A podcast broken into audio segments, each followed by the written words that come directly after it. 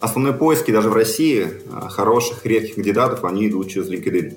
Что по-другому, когда ты уже работаешь в европейской компании? Я как-то раз на встрече сказал, сказал hello, guys. У меня были проблемы из-за этого. А что у тебя за крестик такой? Где это просто сувенир? О, похож на моего бывшего. Да что-то он такой не очень, по лицу видно, что плохой специалист. Проекты делают все, а делают все, как умеют. Сильно больше платят в Европе, если сравнивать с Россией? Я просто смотрю на в целом атмосферу. Но все-таки эта атмосфера больше насилия, э, понятное дело, ради денег, ради карьеры и так далее. Вот work-life balance – это дикая для нас штука. Возникает вопрос тогда, нафига сюда ехать? Ну а перед началом я по традиции хочу сказать спасибо партнерам этого выпуска. Компания ImShop – самый удобный способ сделать мобильное приложение для продаж. imshop.io Саша, привет! Добро пожаловать в Digital Voice. Привет, привет. Рад быть здесь. Слушай, да, очень тоже рад тебя видеть. Обычно э, темы у нас рождаются исходя из каких-то потребностей рынка, исходя из каких-то последних событий на рынке. А тут тема родилась из твоей жизненной истории интересной, которая меня зацепила, и мне показалось, что было бы очень интересно эту историю рассказать, и, и а, есть э, какой-то крутой опыт у тебя, которым можно поделиться. Вкратце, во-первых, ну, представься для тех, кто тебя не знает, а, чем ты занимаешься, а во-вторых, расскажи, чем ты занимаешься последние вот там, полгода, год, да, своей жизни. Слушай, очень почетно и очень приятно. Я, конечно, невероятно рад, что ты меня пригласил в этот подкаст. Я его смотрел еще, слушал давным-давно, мне кажется, как только он появился. И мне кажется, это один из э, немногих источников э, интересной информации об e-commerce, кроме известных э, медиа, которые пишут, всем известных медиа. И всегда было очень приятно слушать твоих гостей и быть участником. Просто невероятная честь для меня, правда. Я парень простой, поэтому Здорово. Спасибо, спасибо большое, Саш. Простой, но не простой. Давай не простой. рассказывай, чем ты занимаешься.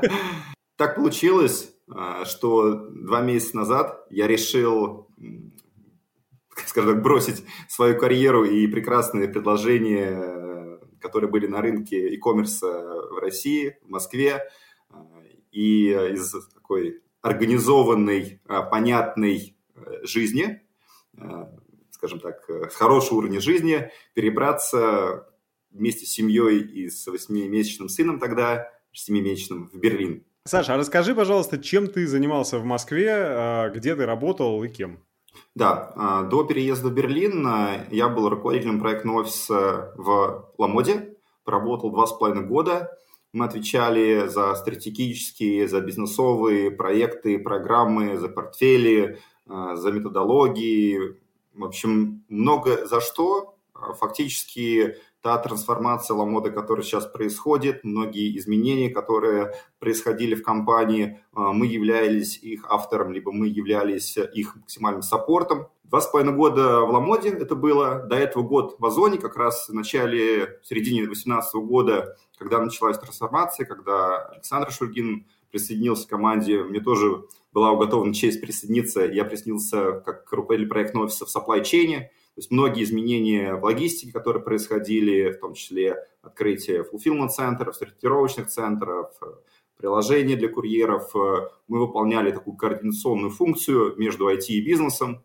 Я проработал чуть меньше года, перешел в Ламоду, до этого работал в компании Modis, fashion-ритейлер, достаточно известный тоже. Там был тоже руководитель проектного офиса. В общем, 5 лет я управляю проектными офисами. До этого около 10 лет у меня опыт как project manager, portfolio manager В общем, я связан с проектами.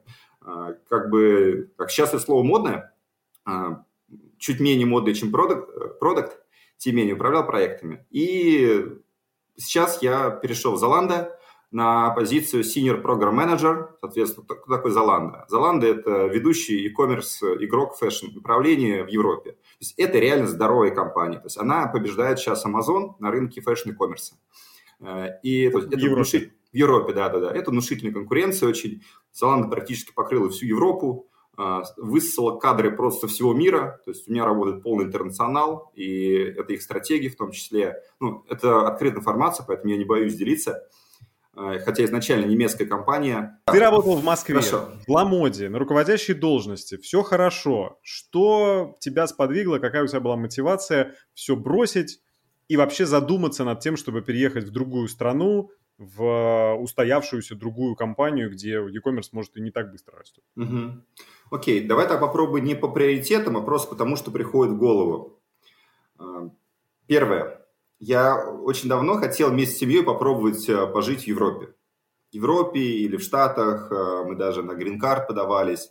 Честно, у меня достаточно такой был сложный, интересный путь. Я вообще врач по образованию.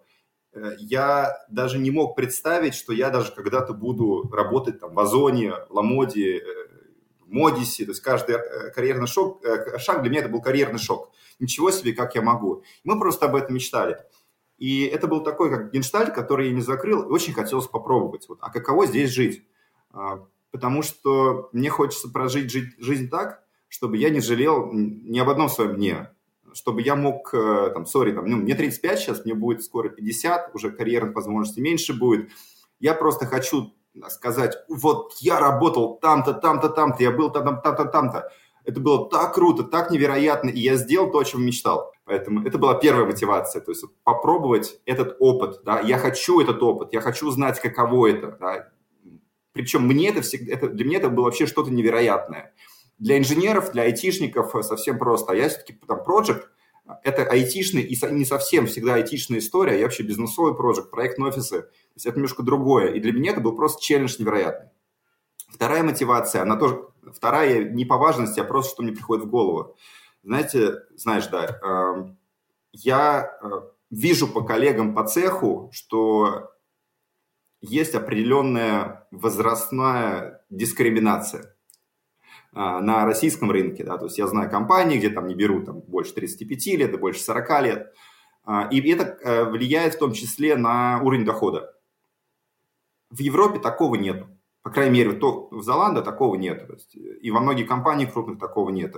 Ну подожди, ну ты разве столкнулся с тем, что тебя 35-летнего, значит, как ты говоришь, без 5 минут 50-летнего не брали куда-то, значит, э, на работу? Мне кажется, наоборот, ты на условном, ну не на пике карьеры, но точно на взлете карьеры был.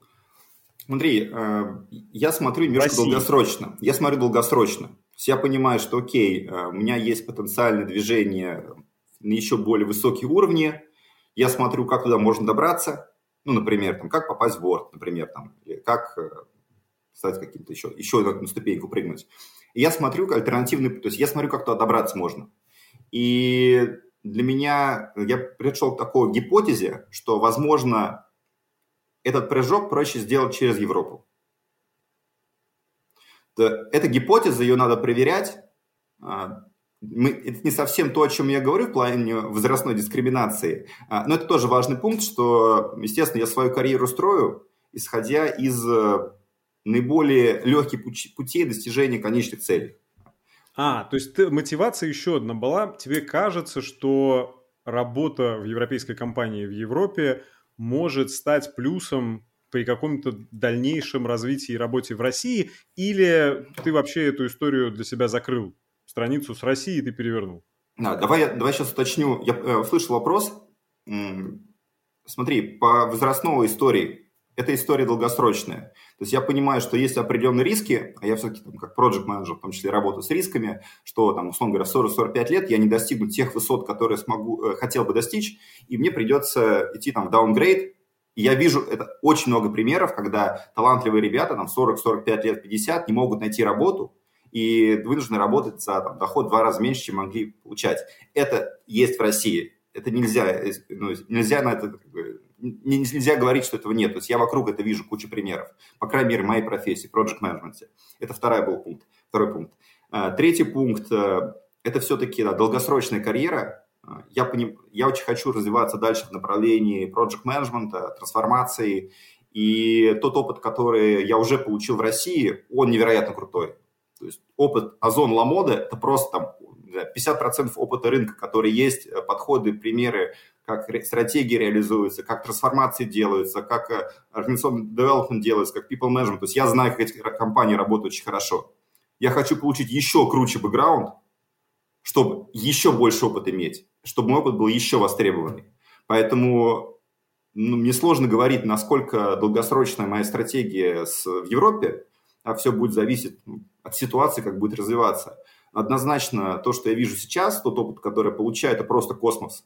И несмотря на то, что российский коммерс, он невероятно активно движется, в том числе это обусловлено эффектом низкой базы и активными лидерами кома, конкретными личностями. При этом эти личности тащат e-commerce вперед, а вот то, что внутри, там, система, ее часто нету. То есть там она реально держится, весь ком держится на людях, на, на лидерах.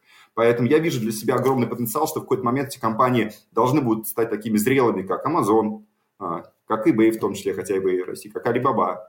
И нужно будет строить системы. А я тот человек, который знает как раз, как это строить, как заставить машину работать.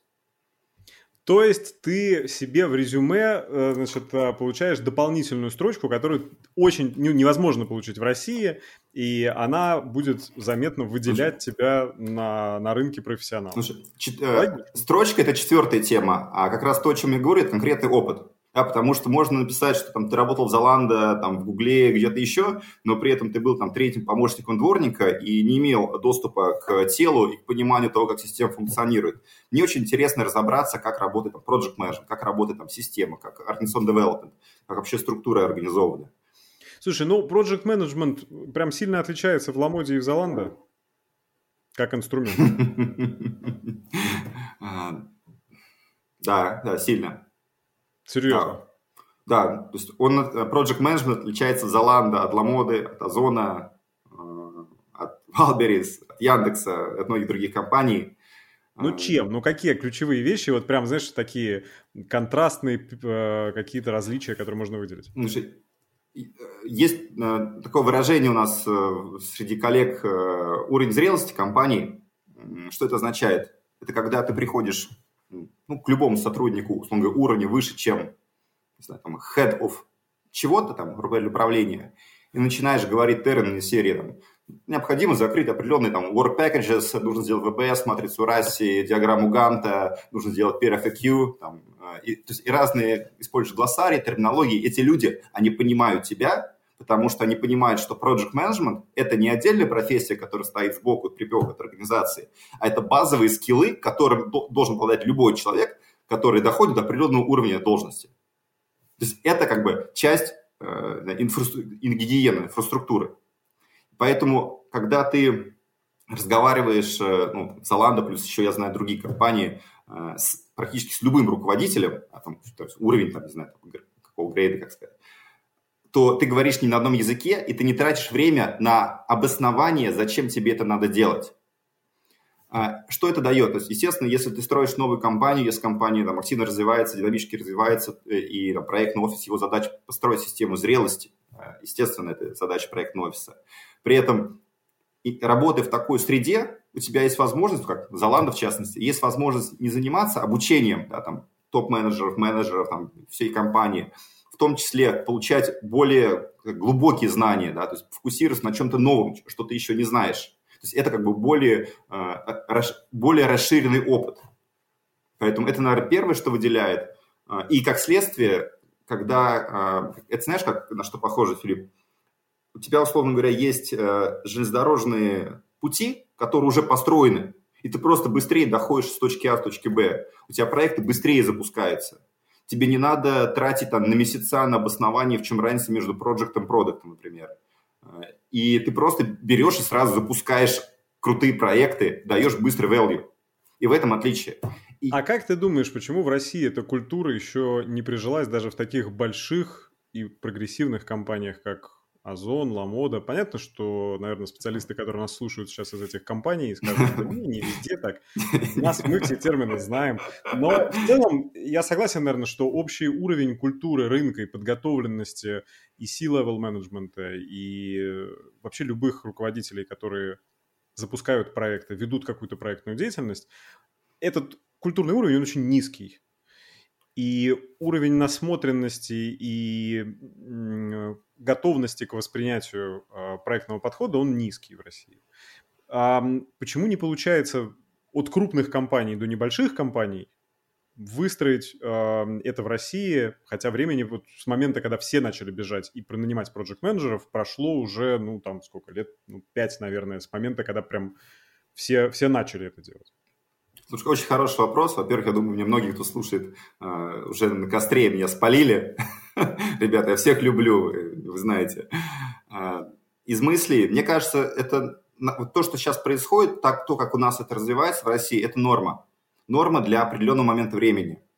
А, мы видим, что наш e-commerce, он просто рвет и мечет, и не зря мы там один из самых сладких рынков для многих хедж-фондов, все интересуются, что когда там следующее IPO и так далее. То есть интерес к нашему рынку очень большой. В частности, когда работал в Озоне, там был такой простой трейдов выбор. Либо ты строишь систему, либо ты делаешь quick and dirty получаешь быстрые результаты.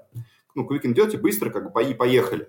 А, путь только quick and dirty. То есть систему строить нет времени. И это осознанный выбор компании. Это определенное, ну, то есть это нормально, я считаю. А, Поэтому Озон и достигает таких результатов. Когда многие компании выверяют результат по два месяца, по два года иногда, там, планируют, не знаю, говоря, какой проект запустить, Озон делает это. И это э, сильная его сторона. И поэтому в Озоне проектное управление, там, оно, ну, как, я, я не могу говорить, не существует, но оно не, э, я не знаю, как сейчас, э, хотя знаю, знаю, как сейчас. В общем, есть куда стремиться. При этом, если его внедрить в Озоне, например, то это поломает результаты, скорее всего. То есть Озон не сможет так быстро бустить. И тут, как мне кажется, к чему опять же я пришел, что не надо строить, там, грубо говоря, может быть, проектные офисы, жесткие системы проектного управления. Нужно тупо обучать людей project менеджменту, чтобы все могли говорить на одном языке. И вместе там, с тайм-менеджментом, навыком коммуникации, там, делового письма, если актуально, обучать людей базы project менеджмента. Это вот мой инсайт за два месяца, если честно. То есть нам Слушай, ну а неужели Золанда не проходи... То есть они прошли уже этап Quick Они прошли. Они прошли, да. Расскажи, пожалуйста, ты вот теперь хочешь, не хочешь, а будешь записываться в ряды специалистов по, значит, переезду в другие страны, обращаться за советами, спрашивать, как, как свалить из России, матушки там и так далее. А, расскажи, пожалуйста, на какие вот глобальные позиции сейчас вообще можно подаваться в зарубежные компании? Вот а, Project Manager, очевидно, что, наверное, в IT их много. Какие еще есть? Может быть, ты встречал, общался да. с ребятами, знаешь какую-то информацию? Да, классный вопрос. А, и, во-первых, да, спроса очень уже много, поэтому мы запускаем программу, наверное, весной или зимой. Пишите мне в личку в Инстаграм, я вас добавлю в лист ожидания. То есть мы это делаем, потому что реально это такой путь достаточно сложный. Это очень востребованная тема, мне кажется, и мы обязательно оставим твои контакты в да. описании к э, ролику, и, в общем, жди вопросов. Ну, рассказывай, кто, как, да. на какие позиции еще можно значит, подаваться в Европу? Да. Самый популярный – это, естественно, инженер. Инженеры, ну, говорим о разработчиках, при этом стеки технологий разные, очень много Java, очень много Python, гошников очень много, грейды, начиная с медлов, заканчивая синерами, э, принципалами, то есть принципал тоже очень хороший уровень. То есть инженеры, естественно, вот супер востребованы и вообще устроиться достаточно легко. То есть я слышал истории, ну, много историй, там порядка, наверное, 20-30 я успел коммуникации сделать с ребятами за эти два месяца, кто уже переехал, кто давно переехал. И всегда это определенные попытки, определенные пробы пера в разные компании – и иногда непонятно, как, почему берут, ну, то есть иногда им непонятно. А при этом часто получается. Поэтому инженеры улетают очень хорошо. Дата-аналитики э, популярно, но не настолько. Да? То есть я не, не вижу очень много дата-аналитиков, по крайней мере, там, русскоговорящих. Такое ощущение, что это как бы, потенциал очень большой. Хотя знаю многих, э, э, скажем так, э, дата-аналитиков очень высокого уровня, которые очень здесь спросом в Берлине и на очень хороших э, позициях работают. Продукты, естественно, да. То есть продукт, наверное, вторая популярности профессия э, в Берлине. Для, ну, я говорю про, про Берлин, потому что я не знаю, там, я знаю, как, как в Амстердаме, у очень много друзей туда переехало. Какие-то еще города. Ну, в целом, как, в Берлине очень много стартапов, собственно, в Берлине очень много икома, очень много ритейла, технологических всяких штук. Поэтому продукт это супер популярно, продукт вообще это профессия номер два для релокации. Опять же, разные уровни.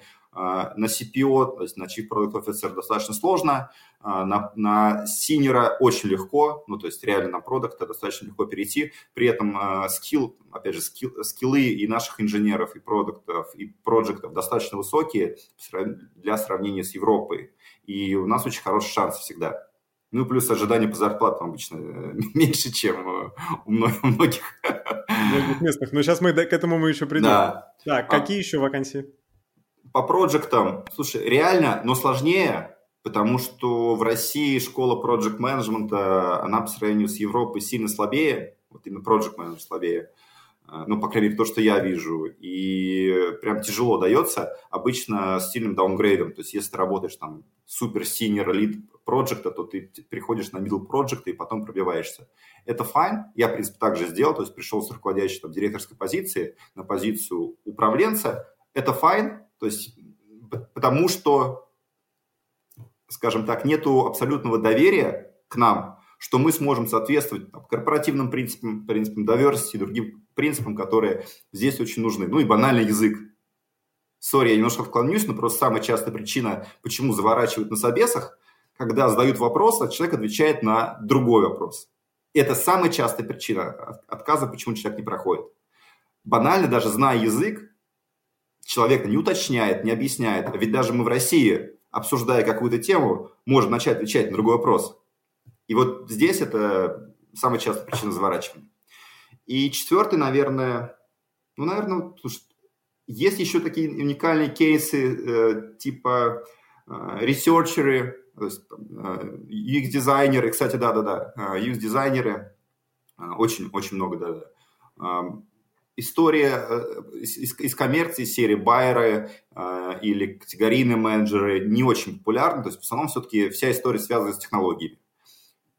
Наверное, okay. четыре направления. Те, кто нас сейчас смотрит, они говорят, вы, конечно, классные. В Берлин, в Амстердам ехать. А, а где, во-первых, найти эти вакансии? Потому что на HeadHunter, очевидно, в европейские компании не очень ищут. А во-вторых, подойдет ли вот, значит, наше классическое резюме с HeadHunter а, для того, чтобы его отправлять в Европу?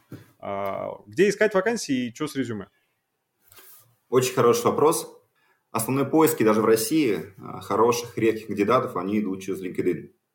Это происходит последние 2-3 года, несмотря на то, что сеть была закрыта. Это основной канал поиска хороших, качественных кандидатов. Кроме сарафанного радио, которое также продолжает хорошо работать. Да, HeadHunter популярен для массовых позиций, для позиций, например, когда нам нужно расширить направление поиска кандидата и, например, его из региона перевести Россию, например, да, а, в Москву, сори, Москву, в Россию, тавтология. А, и при этом LinkedIn, конечно, самый популярный а, канал для поиска, и там есть такие лайфхаки из серии выбираешь э, там, местоположение свое, Берлин, например, и, наконец, ты видишь все вакансии в Берлине. Я тоже это узнал там, буквально год назад, наверное, до этого мучился, как там искать, как откликаться. И, собственно, я мучился, как...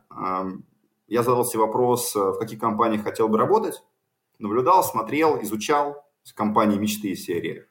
И начал просматривать регулярно адрес на открытой вакансии. То есть второй вариант, собственно, это карьерные сайты компании, все с этим сильно заморачиваются, и, естественно, на LinkedIn нет всех вакансий, которых есть в компании.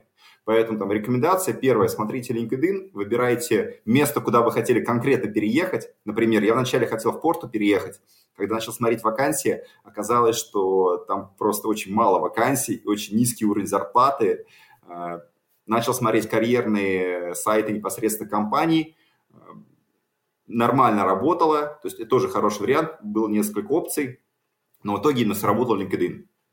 То, что касается рекомендаций про резюме, ну, то есть вообще, мне кажется, это совершенно другое резюме, то есть это никак не связано с HeadHunter. Э, в чем не, свя... Э, в чем не связано? Э,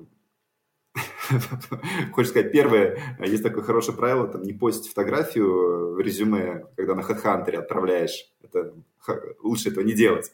Почему? В смысле, не, не прикреплять фотографию в резюме на HeadHunter? Да, да, да, да, да, да. А, как бы это сейчас правильно объяснить, исследования британских ученых показали, что как только рекрутер видит фотографию, возможно два исхода. Первый исход – вы внешне понравитесь, а вот реально внешне понравились, а в России же нет такого, что ты не имеешь права отсеивать кандидата по внешности. Тебе запрещено. Ну, в России такого нет. Поэтому у нас есть э, там, воронка, да, первая воронка – это рекрутер. Он смотрит, о, симпатичный. Это там, или о, нравится. А есть второй сценарий. О, похож на моего бывшего. Да что-то он такой не очень, по лицу видно, что плохой специалист. И этого очень много. Почему я это знаю? Потому что я очень много работаю с э, рекрутерами, с, э, с хедхантерами. Этого реально очень много. Понятное дело, что не везде. Понятное дело, что есть профессионалитика. Но это есть. Поэтому, если ты не хочешь застрять на первом этапе воронки, смотри резюме, не прикладывай фотку. И все. Это реально очень хороший совет. То есть там, где ты можешь получить дополнительное преимущество, там же ты можешь серьезно потерять. Это реально проверенный кейс. Поверь. Круто. Собственно, что, что касается резюме, я могу такой просто один совет дать. Тебе понравилась вакансия, например, на Амазоне. Продукт менеджера. Очень часто, кстати, очень популярно. Смотришь описание, ну, то есть что требуется. Начинаешь смотреть в своем опыте. Потому что так оказывается, что мы много что вообще делаем, особенно в России, мы постоянно все делаем, вообще все одновременно и очень много, особенно в сравнении с Европой в том числе. То есть мы реально там фигачим по полной. И когда мы начинаем читать требования, оказывается, о, а я это делал, и это делал. Оказывается, то, что я делал, вот так называется. И мы многие вещи просто начинаем узнавать. А поскольку на их стороне, в том числе рекрутер, оценивает, окей, он ищет, грубо говоря, те же самые слова, да, которые есть в вакансии. Естественно, он смотрит на э, компании, в которой ты работал, на длительность, э, там, сколько, сколько ты работал, на многие там, базовые вещи. Но при этом вот элементарно у него есть запрос, который ему пришел там, вот, а, подразделение, и он ищет эти слова, э, триггеры, хэштеги ищет. Естественно, если ты с этим работал, ну, ты же никого не будешь обманывать, если просто там скажешь, что, ну, то есть, если ты просто помнишь, что это было в твоей практике. При этом многое, что ты делал, возможно, ему не нужно. Поэтому первое базовое правило – изучай вакансию компании и делай адресное резюме для этой вакансии. Это первая история, которую точно могу порекомендовать. Второе из моей практики. И это сработало, кстати.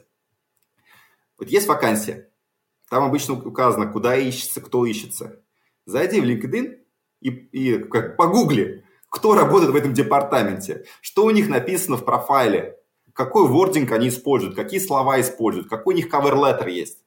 Потому что есть шанс, что когда твое резюме, твой профайл попадет на стол этому руководителю, он увидит что-то похожее с тем, что у него есть, и почувствует тебя свой, своим человеком это реально работа, это, это несколько шагов. Поэтому хорошая подготовка к э, любому, скажем так, э, шифту, она предполагает подготовку на каждом из этих этапов. И последнее, наверное, ну, то есть обязательно cover letter, мотивационное письмо, а, или хотя бы вот в шапке LinkedIn а, иногда пишут, типа, о чем ты? Ты вообще о чем? Ты, ты кто? А, а, такой небольшой интродакшн, конечно, нужен. Мне кажется, самый главный совет и основные источники для поиска новой работы в Европе. Допустим, мы нашли источник вакансий. Мы знаем, куда мы хотим полететь, в какой город. Мы сделали резюме, мы отправили. И вот, значит, человека позвали на первое заветное интервью. А, расскажи, пожалуйста, чего с этим, потому что, очевидно, тут тоже масса подводных камней. Чем это интервью? А, понятно, что мы все уже, видимо, за пандемию привыкли к этим дистанционным интервью. Да. Мы их кучу проводим. А чем интервью с иностранной компанией отличается от местного, значит, нашего отечественного? Первое собеседование – это обычно фильтр, когда твои скиллы не так активно проверяют, а скорее проверяют культурный фит, язык, или, например, как ты ответишь на вопрос, вашим руководителем стала девушка из такой-то страны, с таким-то цветом кожи. Как вы будете с ней взаимодействовать?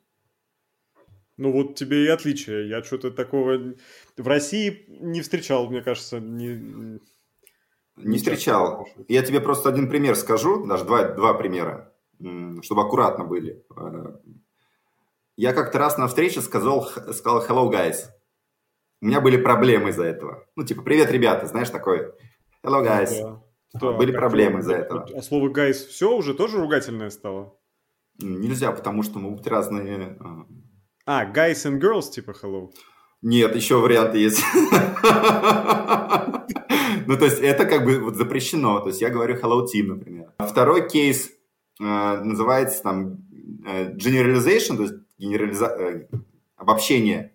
Когда, например, говорю вот там у русских, да, или у мужчин, или там у проект менеджеров ну, менеджеров еще можно, но вот обобщения, они тоже нет, они запрещены, то есть ты не можешь говорить, например, а, там, у русских такой способ project менеджмента, то есть все, как бы это, ну, ты реально оскорбляешь а, большой пласт людей.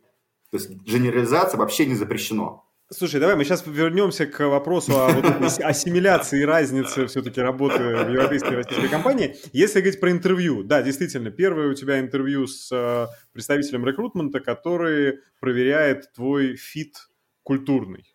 Да. А... Культурный fit, э, проверяет там знание английского, э, проверяет, там, сколько ты не только культурный fit, но fit компании. И, естественно, какие-то базовые знания, знания тоже пробегаешь, но обычно очень бегло. На втором этапе, в зависимости от того направления, которое ты идешь, а, официально это называется tech-screening, ну, например, в случае IT или IT-project manager, ты будешь делать какие-то таски, определенные там, задачи, кодить будешь, тестовые примеры решать. Опять же, это в России, это в России и Европе оно плюс-минус одинаковое, а, отличие только кейсов.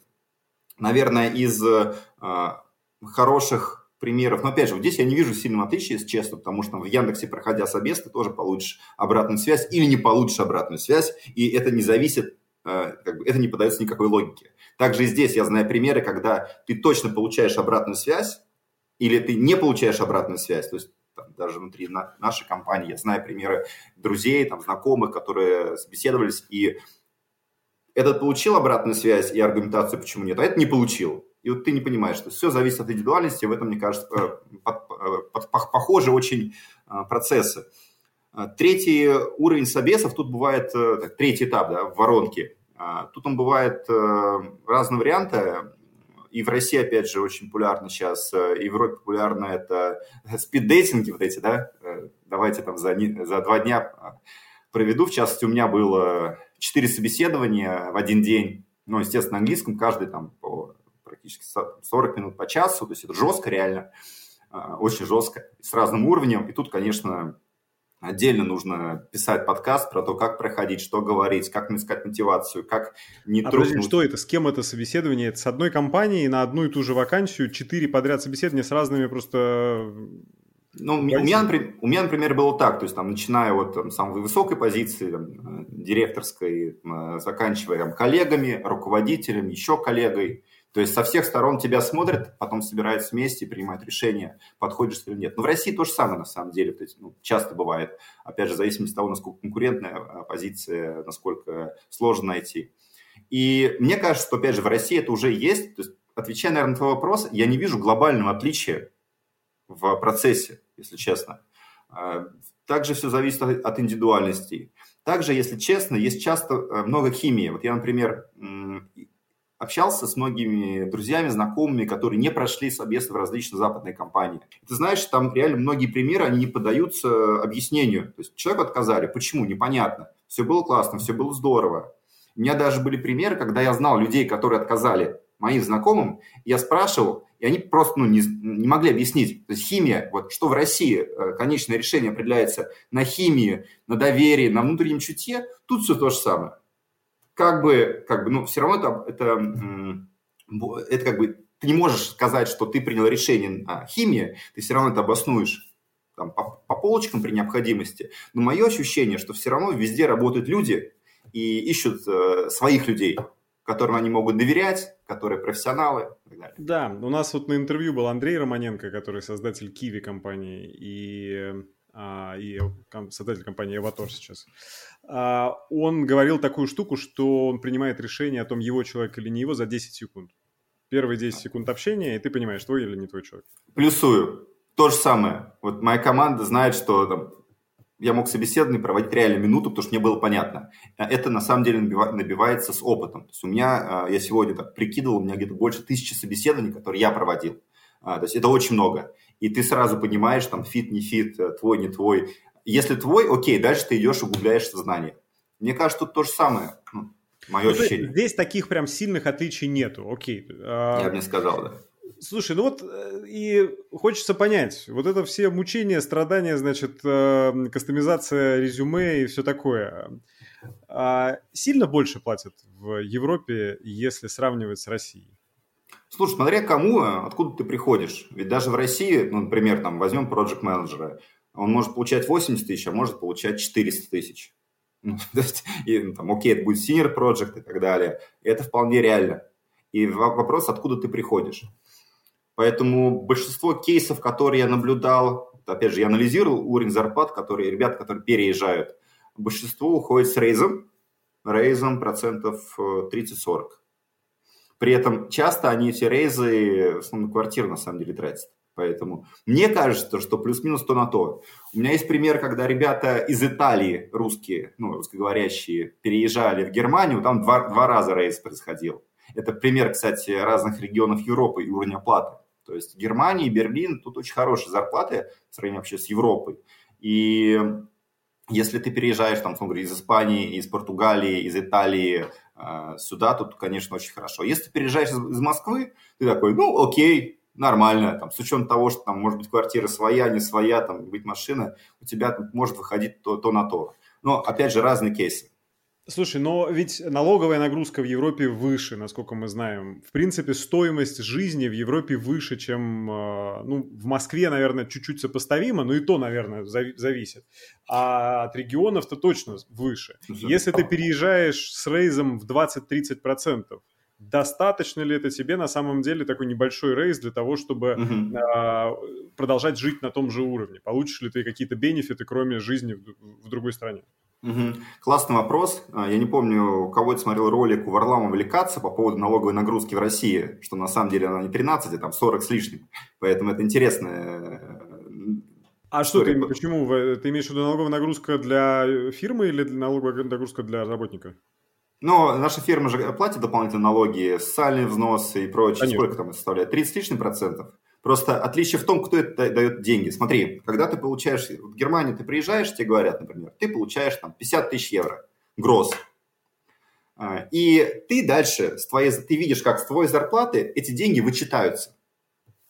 Ну, то есть ты видишь, что, окей, у тебя приходит payslip, ты видно, там, столько-то на, налог, э, столько-то на страхование, столько там на medical insurance, столько-то там на религиозные сборы, отдельная история.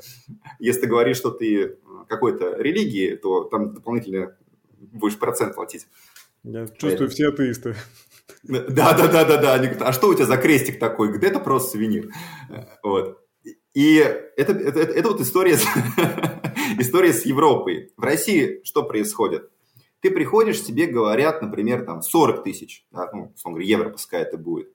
И де-факто это все эти деньги, вот все налоги, которые там страховые и прочее, они платятся, то есть, грубо говоря, тоже твои деньги. Просто не ты их лично платишь, а платит компания. Поэтому если сравнить процент налогообложения, то это там 13 плюс сколько, 30 с лишним, я не помню, сколько, страховые и прочее. Процент ну, там, налогообложения, налоговая нагрузка, она одинаковая на самом деле. Просто вопрос, кто ее передает налоговый. Либо там ты, либо там компания. Есть тут разные классы, в частности, в Германии. 6 классов. А, в зависимости от состояния, там, женат, не женат, замужем, э, могут разные сценарии. А, и разные проценты. Я не помню точно, но типа максимальный это там чуть не 48, ты 47 э, перечисляешь, и минимальный там в районе 35-37. То есть, например, там, а, у меня жена сейчас, она не работает, с ребенком сидит, поэтому мы сейчас запросили смену класса, его сразу не делают, то есть там огромная проблема с этой бюрократией, то есть там вся коммуникация через почту физическую, то есть никакого там онлайн-бэнкинга, условно говоря, ну, такого, как у нас в России нет. Поэтому ты меняешь класс, в итоге 35-40% даешь налоги.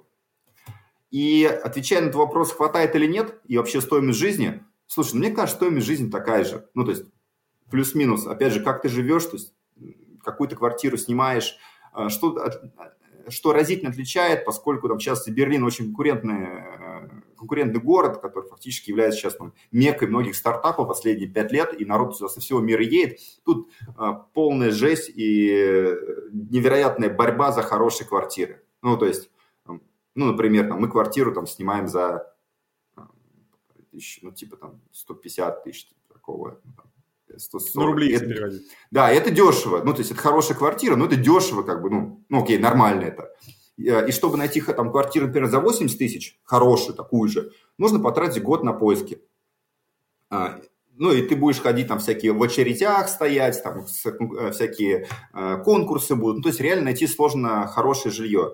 Поэтому где-то ты проигрываешь, э, например, на аренде, а где-то ты выигрываешь. Потому что, например, я не скажу, что э, продукты сильно дороже. Поэтому мне кажется, что в целом э, можно жить на... То есть уровень жизни и уровень затрат, он плюс-минус одинаковый. Возникает вопрос тогда, нафига сюда ехать? Да, то есть я думаю, что в Европу не надо ехать за деньгами. В, в том случае только, если вы разработчик и не можете устроиться на хорошую работу в Москве, можно попробовать в Европу. И на самом деле это нормальный кейс. Вот с точки зрения переезда, ты сейчас начал говорить по поводу квартиры, ты начал говорить по поводу налогов. Какие есть сложности? допустим, все, приняли, значит, прислали офер, подписали офер. Какие есть сложности mm-hmm. с переездом? Потому что государство это, это не Золанда, оно не сказать, что всех прям ждет. Эм, самая большая сложность э, – это виза. И получить визу – это невероятный челлендж. Есть много примеров, когда визу не получают, особенно из-за ситуации с коронавирусом. Ну, например, даже, понятное дело, что там в России чуть-чуть, скажем так, проще к этому относятся, чем во многих других странах. Но есть очень много примеров, когда, например, из Индии ребята не могут получить визу в Германию. Очень много примеров. И люди ждут по полгода. Поэтому самый большой челлендж – это с визой. И эта процедура долгая, хотя я, по-моему, поставил там один из рекордов Золанда, как сказали, там подготовил за месяц плюс все это. В общем, там очень такой critical path был, критический путь, быстро сделал. Плюс, когда ты подаешься на визу, там есть различные варианты, ну, говоря, обычную визу получаешь либо Blue Card, Blue Card дает возможность получения ПМЖ а, через два или три года, то есть Blue Card – определенная карта, которая, грубо говоря, дается айтишникам, чтобы проще было. И чтобы ее получить, э, ты должен э, предоставить свой опыт работы и свой диплом, где должно быть соответствие между той работой, куда ты идешь, и той должностью, на которую ты претендуешь. Ты говоришь, что визу получить либо обычную, либо вот эту Blue Card, но обычная это же не туристическая виза, это рабочая виза. Нет, нет, нет, это рабочая виза, виза D она называется. А, если ты получаешь там самую обычную, то э, чтобы получить прям э, ПМЖ, то нужно, по-моему, лет 5 а, прожить, я точно не помню. А, при этом, когда ты получил, приключение еще продолжается. Вообще выехать из России, въехать в Германию, это ну, реально жесть на выезде из России смотрят просто все, вот как будто ты, ты точно уверен, что ты хочешь куда-то уехать. А почему? Они не имеют права же смотреть, ты же вообще можешь выезжать, э, ничего не показывать. Слушай, у нас э, ковидная ситуация, и э, там, на стойке Аэрофлота они проверяют похлеще, чем немецкие пограничники. А, это меня всегда удивляло на самом деле, как сотрудники Аэрофлота спрашивают у тебя те документы, которые не спрашивают пограничники. Какое им дело? Я недоумеваю. Поэтому это такой второй челлендж – собрать все документы и выехать. Третий челлендж, а, и многие компании, как раз европейские, они помогают, они предоставляют жилье временно. И челлендж, конечно, с жильем, потому что временно предоставляет на, на месяц, но тебе надо через месяц искать новую квартиру. Насколько и что по-другому, когда ты уже работаешь в европейской компании? Что тебя прям удивило, поразило, бросается в глаза? Наверное, вот базовые принципы, связанные с там, расами, полом, а, diversity, все, все это понятие, там, diversity, inclusion, а, вот эти базовые вещи, которые здесь очень важны, которые, которые нельзя игнорировать по, по понятным причинам. Высокий уровень people management, поддержки, а, заботы о там, внутренних состояниях, там, не знаю, mindfulness, то есть осознанность, это прям, ну, это, это серьезные топики на повестке. То есть люди могут прийти и сказать, что мне кажется, там вот, мне осознанности недостаточно вот в этом вопросе, или вот наоборот, я очень осознанно. То есть люди реально заморачиваются, люди, ну, на самом деле, они больше живут, чем, мне кажется, мы в России. Ну, то есть сильно больше, прям сильно больше. И у тебя всегда есть возможность, вот в любой ситуации, чтобы ты понимал, ты приходишь и говорит, говоришь там, я сгорел, например, или мне сегодня, не знаю, плохо, мне там, ну, неважно что-то, тебе всегда помогут, тебе всегда помогут и прикроют. Я просто наблюдаю ситуацию вокруг, но они всегда работают. То есть уровень и такого... коллеги, и руководство. Да, да, да. То есть я не вижу, ну, понятное дело, что, опять же, разные компании. Я говорю только с, с стороны своего опыта. У меня есть такое выражение. Я не могу рассказать ни о чем, кроме того, что сам прожил и ощутил. И уже там ваше право там, слушать это, считать достоверным или нет. У меня вот мой, мой как определенный путь. И мой путь говорит о том, что уровень поддержки невероятно крутой, просто невероятный. И что, ну, и что меня, опять же, радует, уровень каких-то так политических и бестолковых э, историй, он сильно меньше, чем в России. Ну, то есть там, дело ради дела. Да, там с, с фиктивностью тоже есть определенные сложности, может, можно, чем можно работать, но вот в целом, мне кажется, уровень э, неэффективности, я скажу так, он сильно-сильно меньше э, в Европе, чем в России. И это нормально. То есть нормально, когда ты приходишь, не все знаешь. Нормально, когда ты не можешь все успевать. Нормально, когда ты не можешь за всем следовать. И не страшно сказать «я не знаю». Именно не страшно. В России страшно сказать часто, я не знаю. Какие еще есть такие отличия? Рабочий день. Принято ли, как у нас, хорошему сотруднику не уходить в 6 часов вечера? Слушай, э, интересный кейс. Есть э, время, когда ты должен быть всегда на связи, например, с 10 до 4. Почему так? Потому что есть дети, есть киндергардены, нужно с ними проводить время. При этом все, все остальные графики достаточно flexible. Э, не принято работать после 6, и тебя могут за это поругать, сказать, что как ты перерабатываешь. И еще из интересного, народ работает допоздна, работ, народ работает там, до двух часов ночи, если надо. Ну, то есть мне приходят ночные письма. Я иногда в 5 утра начинаю работать, когда что-то очень важное, там стирка, это, там, управляющий комитет, например, какой-нибудь, или встречи с президентами. При этом у тебя есть возможность какой-то момент сказать, слушайте, я возьму сегодня там половину дня day off, потому что устал сильно, и тебе дадут на это добро. Вот так такая справедливость. Вот ты как специалист, значит, в создании правильной карьеры на 22 год, какие советы ты бы дал человеку, который вот хочет совершить такой рывок, может быть, переезд в другую страну в своей карьере? На что нужно обратить внимание и каких ошибок избегать? Я думаю, во-первых, что любой человек а, может начать свой какой-то карьерный трек, карьерное движение, и часто с чем я встречаюсь, что люди думают, что они достигли потолка, достигли максимума, занимаясь какой-то определенной области. А, и очень важно посмотреть чуть направо, чуть налево, вспомнить, какие у вас еще дополнительные знания и умения есть, которые могут быть а, совмещены с вашим текущим опытом. Это прям э, первое, мне кажется, что нужно сделать тем, кто планирует какие-то карьерные движения. Ну, например, если супер крутой бухгалтер, но ты в потолке, ну, посмотри, где еще ты можешь работать. Может быть, ты можешь быть не просто бухгалтером, а бухгалтером, там, например, узкоспециализированным, или, может быть, там, тебе открыть что-то связанное с бухгалтерией. То есть смотреть какие-то комбинации, исходя из того, что тебе нравится, что ты умеешь и что ты уже сейчас делаешь. Если говорить о направлениях, то мне кажется, что, естественно, продукт менеджмент как профессия, она будет продолжать активно развиваться. А, вместе с дата-сайентистами, дата-аналитиками это must-have. А, UX-дизайнеры, естественно. То, что касается, ну, разработчики, понятно, тут без вопросов. Ну, естественно, прыгайте в поезд, э, в последний вагон этого поезда, идите на различные платформы, которые быстренько прокачивают навыки программирования и получаете в первый год работы там 100, 100 тысяч, это реально работает, то есть полно кейсов таких. То, что касается project менеджмента, а, эта трансформация произошла, что профессия как таковая, она не является чем-то уникальным сейчас, но это превратилось в базовый, базовый навык.